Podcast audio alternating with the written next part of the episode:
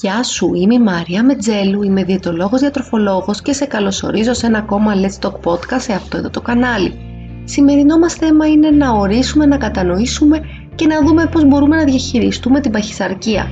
Πρόκειται ουσιαστικά για μια κατάσταση στην οποία το άτομο διαθέτει περίσσιο σωματικό λίπος. Αυτό είναι το πρόβλημα, μιας και η βιβλιογραφία δείχνει ότι το πλεονάζον λίπων σχετίζεται με σοβαρά προβλήματα υγείας τόσο σε σωματικό, ψυχικό και μεταβολικό επίπεδο. Μια πολύ εύκολη ένδειξη για να καταλάβεις αν ανήκεις στην κατηγορία του παχύσαρκου ή όχι ατόμου είναι ο δείκτης μάζα σώματος που δείχνει την αναλογία των κιλών ως προς το ύψος σου και σε κατατάσσει στο λιποβαρές, στο νορμοβαρές, στο υπέρβαρο, στο παχύσαρκο και στην οσογόνο παχυσαρκία. Αυτό που έχεις να κάνεις δεν είναι παρά να διαιρέσεις τα κιλά σου, το σωματικό σου βάρος με το ύψος αφού πρώτα το έχεις υψώσει στο τετράγωνο. Πού οφείλεται η παχυσαρκία; Ουσιαστικά αφορά την αλληλεπίδραση μιας σειράς παραγόντων όπως είναι η διατροφή, τα επίπεδα φυσικής δραστηριότητας, το γονιδιακό προφίλ, το ιατρικό και φαρμακευτικό ιστορικό σου, την ψυχολογική σου κατάσταση, τον ύπνο σου, το στίγμα για το σωματικό βάρος και τη διαθεσιμότητα του φαγητού στο περιβάλλον σου. Δεν συμβαίνουν φυσικά όλα αυτά ταυτόχρονα, αλλά συνήθως περισσότεροι από ένας παράγοντες μπορούν να οδηγήσουν στην εμφάνιση της παχυσαρκίας. Κέριο είναι λοιπόν να φύγει η αντίληψη ότι η παχυσαρκία είναι θέμα προσωπικής αποτυχίας, αλλά χρειάζεται η αλλαγή να ξεκινήσει από όλους τους φορείς μέχρι το ίδιο το άτομο. Πώς λοιπόν θα χάσεις βάρος αποτελεσματικά και με ασφάλεια, Σίγουρα, ο συνδυασμός βελτίωσης διατροφής σου με την αύξηση της σωματικής σου δραστηριότητας είναι το κλειδί της επιτυχίας.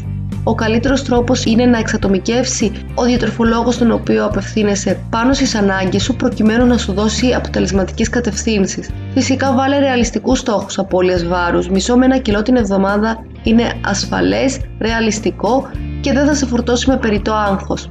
Η αλλαγή δεν γίνεται σε ένα βράδυ. Η απώλεια του περιττού λίπους δεν είναι αγώνας ταχύτητας, αλλά μαραθώνιος που μέσα σε αυτή τη διαδρομή θα χτίσει διατροφικές συνήθειες, θα συνειδητοποιήσεις την αλλαγή στη διατροφική σου συμπεριφορά και θα καταφέρεις να διατηρήσεις το αποτέλεσμα μακροπρόθεσμα.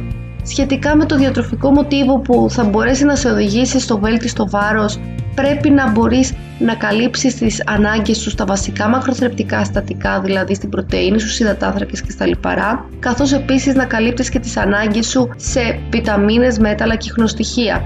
Ουσιαστικά μεταξύ μιας διατροφής πλούσια σε πρωτεΐνη ή χαμηλής περιεκτικότητας σε λιπαρά υδατάνθρακες, τα αποτελέσματα της βιβλιογραφίας δείχνουν ότι όποια είναι ικανή να μπορέσεις να την διατηρήσεις και να την ακολουθήσεις μπορεί να σε πάει στο στόχο σου. Μερικές πρακτικές συμβουλές για να μπορέσεις να διαχειριστείς το σωματικό σου βάρος είναι να δημιουργήσεις ένα μακροχρόνιο μοτίβο διατροφής. Ουσιαστικά πρέπει να το σκέφτεσαι ότι από σήμερα χτίζεις έναν νέο τρόπο που θα τρέφεσαι για πάντα ώστε να μπορείς καλύτερα και να χορταίνεις και να διαχειρίζεσαι τις λιγούρες όπως φυσικά το βασικό από όλα είναι να καλύψεις τις θρεπτικές σου ανάγκες.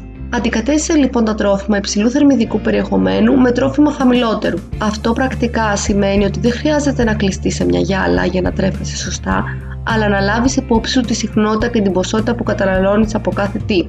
Στόχος μας είναι να έχεις γεύση και όχι να τρως άγευστα και βαρετά, άρα προσέθεσε μυρωδικά μπαχαρικά και βότανα, λαχανικά και φρούτα και κράτησε σε μια ελεγχόμενη πρόσληψη τα πληπαρά της διατροφής σου. Επιπλέον προσέθεσε ένα τρόφιμο χαμηλής θερμιδική αξίας πριν το κύριο γεύμα σου. Άλλος ένας τρόπος λοιπόν για να μπορέσεις να αυξήσεις το αίσθημα του κορεσμού χωρίς να προσλάβεις περιττές θερμίδες είναι να καταναλώσεις μια μικρή σαλάτα ή μια σούπα ή ένα φρούτο πριν το κύριο γεύμα σου ώστε να μπορέσεις να αποφύγεις κάποιο έντονο εισαγωγικά ξέσπασμα στο φαγητό. Αυτό το κόλπο δίνει τη δυνατότητα να μπορέσεις πιο εύκολα να αντιληφθείς και πιο έγκαιρα το σημείο που χόρτασες και να σταματήσεις. Διαχειρίζουν σωστά τα λιπαρά τρόφιμα. Οι παλιότερες πρακτικές θα πρότειναν να είναι ελάχιστα τα λιπαρά που καταναλώνεις. Ωστόσο, πλέον η έρευνα δείχνει ότι υπάρχει η ανάγκη έξυπνης διαχείρισης τέτοιων τροφίμων, μιας και είναι πλούσια σε θερμίδες. Αντί λοιπόν να προσπαθήσεις μάτια να τα κόψεις από τη διατροφή σου, που είναι κάτι το οποίο δεν το θέλουμε γιατί τα χρειαζόμαστε. Αντίθετα, επέλεξε τρόφιμα που είναι πλούσια σε μονοακόριστα και πολυακόριστα λιπαρά οξέα.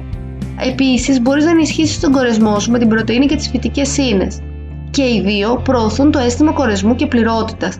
Η πρωτεΐνη είναι το μακροθρεπτικό συστατικό που θα σε οδηγήσει πιο γρήγορα να χορτάσεις και να μειώσεις τη συνολική θερμιδική πρόσληψη. Οι φυτικές ίνες, απ' την άλλη, θα αυξήσουν με τη σειρά τους και το αίσθημα κορεσμού μέσω της αύξησης του χρόνου μάσησης και θα προωθήσουν το γέμισμα του στομαχιού σου μιας και μειώνουν το ενεργειακό περιεχόμενο των γευμάτων και αυξάνουν την απόδοση της απορρόφησης. Και τελευταίο tip, διαχειρίσουν την πρόσληψη ζάχαρης.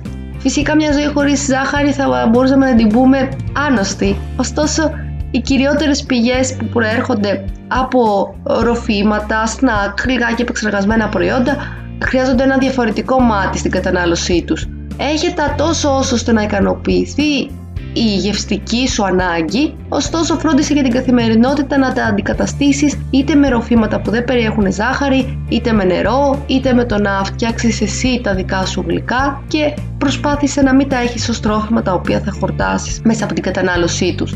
Σε ευχαριστώ πάρα πολύ που έμεινες ως το τέλος του σημερινού μας podcast. Ελπίζω να σε βοήθησα.